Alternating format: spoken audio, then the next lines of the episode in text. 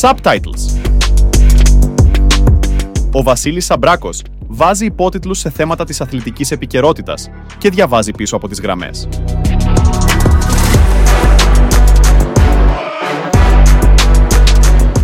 Προσοχή! Το περιεχόμενο είναι αυστηρός ακατάλληλο για κάφρους.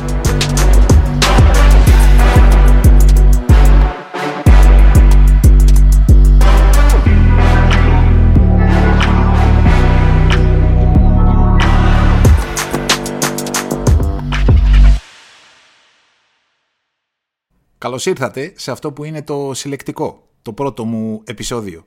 Η ιδέα μου για αυτό το podcast είναι η εξής. Πολλές φορές η σκέψη μου, οι προβληματισμοί, όλα όσα μου έρχονται με αυτά που παρακολουθώ, με τα ερεθίσματα που παίρνω από τον ελληνικό αθλητισμό και ειδικά από το ποδόσφαιρο, με το οποίο καταπιάνομαι συνήθως, αυτή είναι η ρουτίνα μου στη διάρκεια των ε, τελευταίων ετών, πολλές φορές η σκέψη μου νιώθω ότι δεν χωράει μέσα σε ένα κείμενο που γράφω στον καζέτα ή μέσα σε ένα short video που κάνω για το TikTok ή για το Instagram ή και σε ένα long form video που κάνω για το YouTube. Και επειδή πάντα λάτρευα τον τρόπο τον ραδιοφωνικό, η ιδέα μου είναι εδώ να δημιουργήσω ένα ψηφιακό σημειωματάριο, να ε, καταγράφω τις σκέψεις μου, τις πληροφορίες μου, την εμπειρία μου με αφορμή πάντοτε τα ερεθίσματα που παίρνω από τον αθλητισμό και πιο συχνά από το ποδόσφαιρο. Η διάθεσή μου και η νοοτροπία μου, επειδή πάντοτε θέλω να γίνομαι χρήσιμος, είναι να δίνω και απαντήσεις στα δικά σας ερωτήματα, όπου και αν τα δέχομαι αυτά, μέσα από οποιαδήποτε πλατφόρμα σε αυτή τη μεταξύ μας επικοινωνία. Και εδώ η αλήθεια είναι ότι σκέφτομαι πως μεγαλύτερο νόημα έχει να μοιράζομαι μαζί σας την εμπειρία μου, μέσα από όλα αυτά που έχω ζήσει στη διάρκεια των τριών τελευταίων δεκαετιών που ζω τον αθλητισμό και τα τελευταία χρόνια περισσότερο το ποδόσφαιρο με την ιδιότητα του δημοσιογράφου, του αναλυτή, του ανθρώπου που κυκλοφορεί στον εσωτερικό κόσμο του αθλητισμού. Είπαμε, σημειωματάριο είναι, θα σβήνω και θα γράφω, θα σβήνουμε και θα γράφουμε παρέα, θα κάνουμε παρέα και με αυτόν τον τρόπο. Το πρώτο πράγμα που είχα στο μυαλό μου να μοιραστώ μαζί σας είναι με αφορμή τα όσα έχω διαβάσει τον τελευταίο καιρό από τον ε, Ματίας Αλμέιδα που έχει μιλήσει πολύ σε σχέση με τα social media και που δείχνει με τη δημόσια συμπεριφορά του ότι είναι ένας άνθρωπος που έχει επηρεαστεί από την κριτική που δέχεται, από τα όσα διαβάζει ή όσα του μεταφέρουν. Γιατί τον τελευταίο καιρό ακούω ότι έχει και έναν άνθρωπο, έναν συνεργάτη που είναι επιφορτισμένος με αυτή την ευθύνη. Να τα φιλτράρει λίγο και να του τα μεταφέρει τα όσα γράφονται επειδή βλέπω ότι έχει τραβήξει ο Φωτσίο Ανίδης και μια κοπέλα που, πώς να το πω σωστά, πληρώνει το τίμημα του γεγονότος ότι και εκείνη είναι γνωστή, ότι εκτίθεται, ότι εμφανίζεται στην τηλεόραση και έκανε το λάθος εντός εισαγωγικών να κάνει σχέση με έναν ακόμη που εκτίθεται επειδή είναι ποδοσφαιριστής. Και αυτοί οι δύο τώρα και ειδικά από όσο έχω καταλάβει η κοπέλα πληρώνει το αν βάζει ή δεν βάζει γκολ ο Ιωαννίδης με τον Παναθηναϊκό. Γενικώς επειδή τον τελευταίο καιρό πολλά έχω ακούσει ε, από τους πρωταγωνιστές, από τους προπονητές, από τους ποδοσφαιριστές και πολλά έχω καταλάβει ότι τους επηρεάζουν. Ήθελα να μιλήσω λίγο για αυτή την ε, ανθρωποπαγία μέσα από τα social media και κυρίως να σας εξηγήσω, να σας δώσω μια απάντηση σχετικά με το αν επηρεάζονται ή όχι οι πρωταγωνιστές του αθλητισμού από όλο αυτό το hate που εισπράττουν μέσα από τα social media. Εδώ θέλω να πω ότι ένα από τα τελευταία θύματα ε, όλης αυτής της ε, ανθρωποφαγίας είναι ο Ιβάν Γιωβάνοβιτς. Ένας προπονητής που είχε φτάσει στις ομιλίες του προς τους ποδοσφαιριστές του Παναθηναϊκού τον τελευταίο καιρό, δηλαδή τις τελευταίες εβδομάδες πρωτού αποχωρήσει από τον ε, Παναθηναϊκό, να τους μιλά σαν να απαντά στα όσα διάβαζε ή του μετέφεραν ε, από τα social media. Δεν ξέρω πώς έφταναν σε εκείνον, δηλαδή δεν τον είχα και δεν τον έχω για έναν τύπο που είναι με το κινητό στο χέρι και όλη την ώρα σκρολάρει για να δει τι γράφουν για εκείνον. Έτσι κι αλλιώς δεν ήταν ενεργό στα social media ο ίδιος, με την έννοια του λογαριασμού που ανέπτυσε ιδιαίτερη δραστηριότητα. Με κάποιο τρόπο όμως και αυτός, ένας άνθρωπος που έχει ζήσει τόσα πολλά, που έχει τόσο μεγάλη εμπειρία, που έχει τόσο μεγάλη διαδρομή στον ε, αθλητισμό στο υψηλότερο επίπεδο, παρόλα αυτά ήταν κάποιος που είχε επηρεαστεί πάρα πολύ, ειδικά μετά από την ε, ήττα του Παναθηναϊκού στο Περιστέρι από τον Ατρόμητο και τον αποκλεισμό από την Ευρώπη μετά την ήττα από τη Μακάμπη, είχε επηρεαστεί στο βαθμό που να έχει καταρακωθεί ψυχολογικά. Βάλτε λοιπόν στο μυαλό, ακόμη και αν δεν έχετε ιδέα, δεν έχετε συναναστραφεί ποτέ έναν αθλητή, τι μπορεί να συμβαίνει στο μυαλό ενός παιδιού που είναι ανάμεσα στα 20 και τα 30 του, όταν ένας πολύ μεγαλύτερος, σαν τον Γιωβάνοβιτς, επηρεάζεται τόσο πολύ ψυχολογικά που φτάνει να υπολειτουργεί, γιατί δεν έχει την ε, ψυχραιμία, την δύναμη, την αντοχή να αφήσει στην άκρη όλο αυτό, να ανασυνταχθεί και να λειτουργήσει ελεύθερος. Επειδή μου έχει τύχει αρκετές φορές να συζητήσω με αθλητές σχετικά με το θέμα, θα πω ότι υπάρχουν αυτοί που συνειδητά επιλέγουν να απέχουν από τα social media, δηλαδή που κλειδώνουν τους λογαριασμούς ή δεν τους αγγίζουν, δεν τους ανοίγουν και δεν το σκέφτονται καν να τους ανοίξουν παραμονές αγώνων ή αμέσως μετά από αγώνες, προκειμένου να προστατεύουν με αυτόν τον τρόπο τον εαυτό τους. Υπάρχουν άλλοι που έχουν συνεργάτες για να κάνουν αυτή τη δουλειά, δηλαδή να παρακολουθούν τη δραστηριότητα στους λογαριασμούς, να φιλτράρουν λίγο τα μηνύματα και να δίνουν μια γενική εικόνα χωρίς ιδιαίτερες λεπτομέρειες στον ε, αθλητή, τον προπονητή, τον όποιο πρωταγωνιστή του αθλητισμού. Και υπάρχουν και άλλοι που ζουν μέσα από τα social media όπως ζει ο μέσος Έλληνας, να το πω υποθετικά, ο μέσος νέος Έλληνας, για να το κάνω λίγο πιο συγκεκριμένο. Δηλαδή είναι, υπάρχει και μια μερίδα ε, αθλητών και προπονητών που έχει πολύ στενή καθημερινή επαφή με τα social media και άρα εισπράττει αμέσως ο ίδιος, χωρίς φίλτρα, οτιδήποτε φτάνει στο λογαριασμό του με όποιον τρόπο. Είτε με τα σχόλια κάτω από τα αποσταρίσματα, είτε με τα προσωπικά μηνύματα. Νομίζω τελικά ότι όλοι επηρεάζονται. Απλώς αλλάζει ο δείκτης της επιρροής.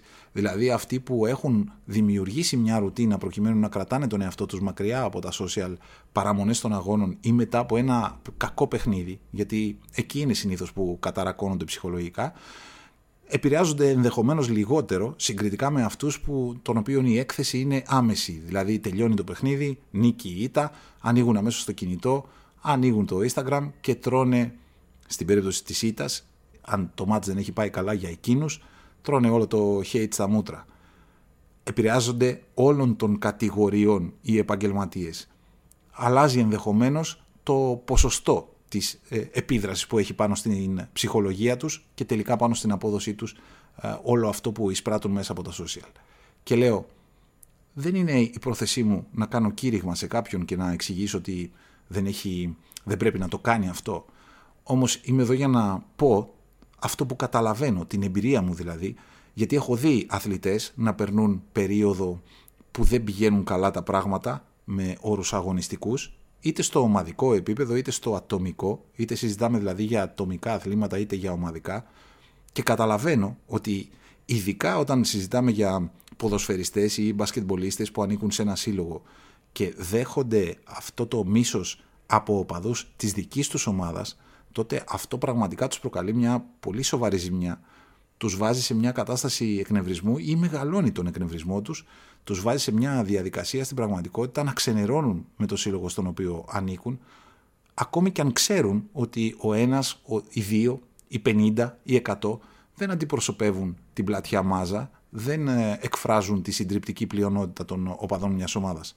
Παρ' όλα αυτά, επειδή είναι άνθρωποι, όσο πιο ευαίσθητοι, τόσο πιο έντονη η επίδραση που έχουν πάνω τους, στην ψυχολογία τους και τελικά στην απόδοσή τους, τα πινελίκια που εισπράττουν. Γι' αυτό λέω ότι αν είσαι οπαδό μιας ομάδας, βλέπεις τον παίκτη της δικής σου ομάδας να σέρνεται, να μην πηγαίνει καλά, τον θεωρείς υπέτειο για μια ήττα γιατί έκανε ένα σοβαρό λάθος. Δέχθηκε ένα γκολ, έχασε ένα πέναλτι, πήρε μια αποβολή, έκανε κάτι δηλαδή που εσύ το αντιλαμβάνεσαι ως καθοριστικά μοιραίο για την απόδοση της ομάδας ή για την τύχη που είχε μια ομάδα σε ένα παιχνίδι. Με τον Πινελίκη, το μόνο που θα καταφέρεις είναι, στην καλύτερη περίπτωση, να επιμηκύνεις το διάστημα που εκείνος θα ζει με το κεφάλι κάτω και θα έχει μια κρίση αυτοπεποίθησης.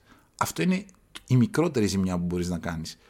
Είναι πιθανό να κάνεις και μεγαλύτερη, δηλαδή αυτόν να τον βάλεις στο εξής να αγωνίζεται περίπου φοβικά, δηλαδή με το φόβο του επόμενου λάθους, με το φόβο σχετικά με το τι πρόκειται να ακούσει σε μια επόμενη φορά. Αυτή, αυτό, αυτό το μονοπάτι είναι πολύ επικίνδυνο για τους αθλητές, γιατί καμιά φορά δεν το σηκώνουν το κεφάλι και άρα τελικά στη μεγάλη εικόνα χαμένοι δεν είναι μόνο οι ίδιοι. Χαμένοι είναι και η ομάδα στην οποία ανήκουν. Γι' αυτό λέω ότι ειδικά όταν ετοιμάζεσαι να γράψεις κάτι και να στείλεις κάτι σε έναν αθλητή της ομάδας που υποστηρίζεις, θα πρέπει να το σκέφτεσαι δεύτερη φορά φίλε. Γιατί εκεί η ζημιά είναι μεγάλη. Και μπορώ να πω ότι στην πλειονότητα των περιπτώσεων οι αθλητές που βλέπω να είναι επηρεασμένοι από τα social είναι επηρεασμένοι από τη συμπεριφορά των οπαδών της δικής τους ομάδας. Καμιά φορά, όταν εισπράττουν hate από τους οπαδούς της αντίπαλης ομάδας, μέχρι και καλό τους κάνει όλο αυτό. Μέχρι και που τους τονώνει την αυτοπεποίθηση.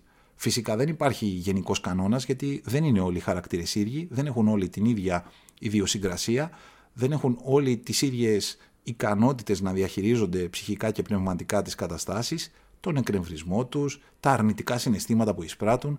Δεν είναι όλοι ίδιοι. Άρα έχει να κάνει και με την προσωπικότητα του κάθε ενός και της κάθε μιας του αθλητή ή της αθλήτριας που ε, δέχεται όλη αυτή την αποδοκιμασία μέσα από τα social media. Δεν μπορώ να πω ότι είναι ένας γενικός κανόνας. Λέω όμως ότι αυτό που παρακολουθώ, που νομίζω ότι πάνω σε αυτό δεν χρειάζεται και πολύ μεγάλη τεκμηρίωση. Αν κανείς έχει λίγο παρακολουθήσει τα όσα έχει πει ο Ματίας Αλμέιδα τον τελευταίο καιρό, καταλαβαίνει το αν επηρεάζεται ή όχι ένας ε, προπονητής, ένας άνθρωπος 50 ετών. Και θα πω πάλι, αν βλέπεις τον 50 να επηρεάζεται τόσο, βάλε στο μυαλό σου τι μπορεί να συμβαίνει στον 20 τον 25 δηλαδή σε νεότερης ηλικίας αθλητές που εισπράττουν τέτοια συμπεριφορά από ένα σημαντικό μέρος των ε, οπαδών. Γιατί μπορεί να μην είναι χιλιάδες τα μηνύματα που δέχονται, ακόμη όμως και 50-100 μηνύματα μπορεί να σου, όχι να σου χαλάσουν την ημέρα ή την εβδομάδα, μπορεί να σε τσακίσουν ψυχολογικά, τουλάχιστον αν είσαι λίγο ευαίσθητος. Μέσα από την συναναστροφή με ξένους συναδέλφους μου έχω αντιληφθεί ότι στο top επίπεδο και είναι και πράγματα που τα έχω κουβεντιάσει και με Έλληνες ποδοσφαιριστές που παίζουν στο εξωτερικό, ότι στο top επίπεδο υπάρχουν ειδικοί που έχουν προσλάβει οι ομάδες για να βοηθούν λίγο τους ποδοσφαιριστές να το διαχειρίζονται όλο αυτό. Και όχι μόνο στο επίπεδο της πρόσβασης στα social media και της ε, συχνότητας με την οποία εκτίθενται στα social media. Δεν είναι δηλαδή μόνο ότι ε, ε, προσπαθούν να τους καθοδηγούν, να τους υποστηρίζουν και να τους δείχνουν ότι είναι καλύτερο για κάποιες ώρες, σε κάποιες μέρες να μην χρησιμοποιούν ε, τα social media, να τα αποφεύγουν και να τα χρησιμοποιούν μόνο για λόγους δικής τους επικοινωνίας προς τα έξω και όχι για να κάνουν δημόσιες σχέσεις προς τα μέσα, δηλαδή να δουν τι γράφεται για αυτούς και τι λέγεται για αυτούς. Εκτός από αυτούς τους επαγγελματίες υπάρχουν και οι επαγγελματίες που υποστηρίζουν ψυχολογικά τους ε, αθλητές και είναι εκεί για να τους βοηθήσουν να διαχειριστούν και μια κατάσταση σαν αυτή που περιέγραψα προηγουμένως. Δηλαδή η κατάσταση κατά την οποία ένας αθλητής δέχεται στο λογαριασμό του σε κάποια από τις ε, social media πλατφόρμες μια επίθεση που εκδηλώνει αρνητικά συναισθήματα προς εκείνον με αφορμή ή αιτία την απόδοσή του σε ένα παιχνίδι ή μια απόφασή του ε, που είναι σχετική με την ομάδα στην οποία ανήκει. Προφανώς οι ξένοι το έχουν πάρει τόσο σοβαρά γιατί έχουν αντιληφθεί, έχουν συνειδητοποιήσει πόσο σοβαρή είναι αυτή η πτυχή της ζωής των αθλητών, πόσο σοβαρή έχει γίνει πια και όσο μεγαλύτερη η επένδυση πάνω σε έναν άνθρωπο, τόσο λιγότερα προσπαθεί να αφήσει μια ομάδα στην τύχη ή εν πάση περιπτώσει μακριά από τη σφαίρα της δικής της επιρροής. Άρα προσπαθεί να βοηθά τον αθλητή για να προστατεύει την επένδυσή της.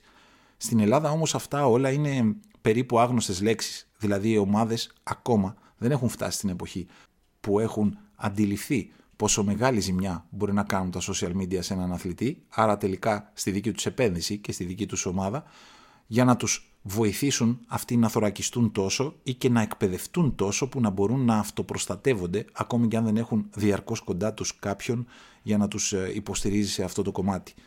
Οι ελληνικές ομάδες είναι πίσω δεν εκπαιδεύουν τους άθλητες κατά κανόνα στην χρήση των social media, δεν τους βοηθούν να διαχειρίζονται όλο αυτό που τους συμβαίνει, την απότομη άνοδο στη δημοφιλία, την αύξηση των followers, τα μηνύματα που δέχονται, όλο αυτό που συμβαίνει δηλαδή ε, όταν οι αθλητές αρχίζουν να γίνονται γνωστοί και τελικά να γίνονται mega influencers με όρους ε, social media, δεν έχουν την γνώση για να τους υποστηρίξουν γιατί δεν έχουν και ισχυρή κατανόηση και συνήθως τα απαξιώνουν. Νομίζουν ότι για τις περισσότερες ομάδες, δεν θέλω να το γενικεύσω και να γίνω απόλυτος, αλλά για τις περισσότερες ομάδες τα social media για τους ποδοσφαιριστές είναι είτε κάτι περιττό, είτε ένας τρόπος για να βγάζουν λεφτά και εκείνοι και οι ομάδες τους. Άρα τους χρησιμοποιούν για να κάνουν κανένα collab και να πάρουν κανένα follower, αλλά μέχρι εκεί. Δεν κάθονται να τους βοηθήσουν προκειμένου να τα χρησιμοποιούν ως εργαλεία με επίγνωση της ζημιάς που μπορεί να τους κάνουν αν εκτεθούν υπερβολικά στα social μετά από παιχνίδια. Φυσικά όλο αυτό δεν πιστεύω ότι πρόκειται να αλλάξει. Έπειτα συζητάμε για ένα πρόβλημα που δεν είναι ελληνικό. Το αντιμετωπίζουν οι αθλητές σε όλες τις χώρες του πλανήτη. Απλώς εδώ συμβαίνει εμείς να είμαστε πιο θερμόεμοι γενικά, για να μην πω και καμιά φορά και πιο απολύτιστοι, όταν συζητάμε για το πώς εκδηλώνονται ένα μέρος των ε, οπαδών, ένα μέρος των φίλων μιας ομάδας σε όλα τα διαφορετικά αθλήματα και φυσικά όσο μεγαλύτερη είναι η απήχηση του αθλήματος τόσο περισσότεροι είναι και αυτοί που έχουν συμπεριφορές σαν αυτές που περιγράφω.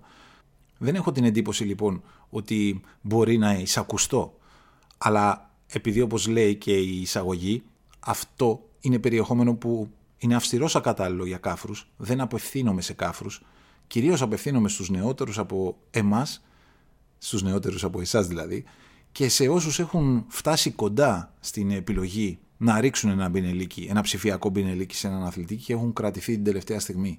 Κυρίως σε αυτούς θέλω να πω ότι καλά κάνουν που κρατιούνται και δεν το στέλνουν το, το hate. Ειδικά όταν συζητάμε για τους, ε, αν το σκεφτούμε έτσι, από αυτή τη γωνία, κοινικά περίπου, έξυπνα, αν θέλετε να το διατυπώσω διαφορετικά, και κανείς σκεφτεί ότι είναι καλύτερα στον ε, αθλητή, τον ε, παίκτη της δικής του ομάδας να μην το χώσει τον πινελίκι γιατί δεν θα φέρει το αποτέλεσμα. Δεν θα του βάλει καλή πίεση, θα του βάλει κακή πίεση και αυτή η κακή πίεση φέρνει εκνευρισμό. Λέω λοιπόν ότι όσοι από εσάς έχετε φτάσει πολύ κοντά στο να το πατήσετε το send, καλά έχετε κάνει που δεν το έχετε πατήσει το send. Και δεν θεωρητικό λόγο, γιατί συναναστρέφουμε αθλητές, προπονητές, ξέρω καλά, έχω καταλάβει καλά και αν μπορούσα να μιλήσω με ποσοστά, με γυμνό μάτι, χωρίς να καθίσω να κρατήσω σημειώσεις σχετικά με το πόσοι είναι αυτοί που έχουν επηρεαστεί πολύ και πόσοι είναι αυτοί που έχουν επηρεαστεί λιγότερο, θα πω ότι οι περισσότεροι επηρεάζονται πολύ. Και θα πω πάλι, επηρεάζονται όταν το hate το εισπράττουν από οπαδούς της δικής τους ομάδας. Δεν θα καταπιάνομαι πάντα με θέματα βαριά, ούτε με θέματα δυσάρεστα. Από την άλλη την πλευρά όμως, για να βρίσκεις νόημα να πατήσεις ένα κουμπί, να ακούσεις ένα podcast από μένα, θα καταλαβαίνεις ότι η διάθεσή μου είναι να δίνω κάτι πίσω, να δίνω μια αξία. Άρα δεν πρόκειται να πιάσω τα ριχά και κυρίως δεν πρόκειται να πιάσω το αν ήταν penalty ή δεν ήταν, αν ήταν offside ή δεν ήταν. Ε, όλα αυτά που έχουν φτάσει να είναι όχι μέρος της δουλειάς των δημοσιογράφων, που το βάζω εισαγωγικά αυτό, αλλά πώς να το πω, ένας τρόπος κάποιοι να βγάζουν το ψωμί τους. Εγώ δεν είμαι αυτής της κατηγορίας, εσείς για να βρίσκετε νόημα να πατήσετε το play Ξέρετε ότι δεν είμαι αυτό. Παρ' όλα αυτά, επειδή όπως είπα στην αρχή, αυτό είναι το πρώτο επεισόδιο, είναι το πρώτο βήμα σε αυτό το podcast. Γι' αυτό ήθελα όλα αυτά λιγάκι να τα έχω ξεκαθαρίσει, ώστε κι εσείς να ξέρετε τι περιμένετε. Σκοπεύω να είμαι εδώ μια φορά τη βδομάδα, κάθε δέκα μέρες. Εσείς τα ξέρετε, θα με βρίσκετε. Συνεπώς, μέχρι την επόμενη φορά, να είστε καλά.